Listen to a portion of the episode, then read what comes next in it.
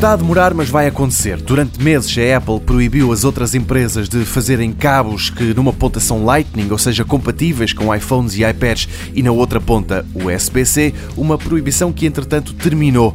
Nos últimos anos, este tipo de ficha tem vindo a ganhar terreno e já são muitos os computadores portáteis que têm portas deste tipo. Em alguns, é mesmo a única ligação que está disponível. Assim, quem se visse nessa situação ou comprava um cabo à Apple, a peso de ouro, ou então tinha de recorrer a esquemas mal amanhados com adaptadores ligados a cabos USB normais. É por isso que a solução da Belkin é tão boa notícia. A empresa especializou-se em fazer milhentos acessórios para telefones e computadores, assim é natural que seja ela a primeira a disponibilizar o tal cabo. Um acessório que vai permitir, por exemplo, tirar partido da tecnologia presente em alguns dos iPhones mais recentes que permite carregar a bateria muito mais rapidamente. Na verdade, e ao julgar pelos preços que vão ser praticados, ainda não é desta que os cabos vão ficar mais baratos.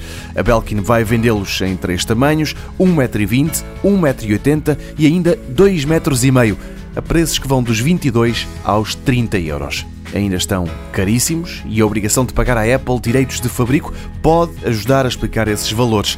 Resta esperar que, com outras ofertas no mercado, quando elas aparecerem, os preços comecem a descer.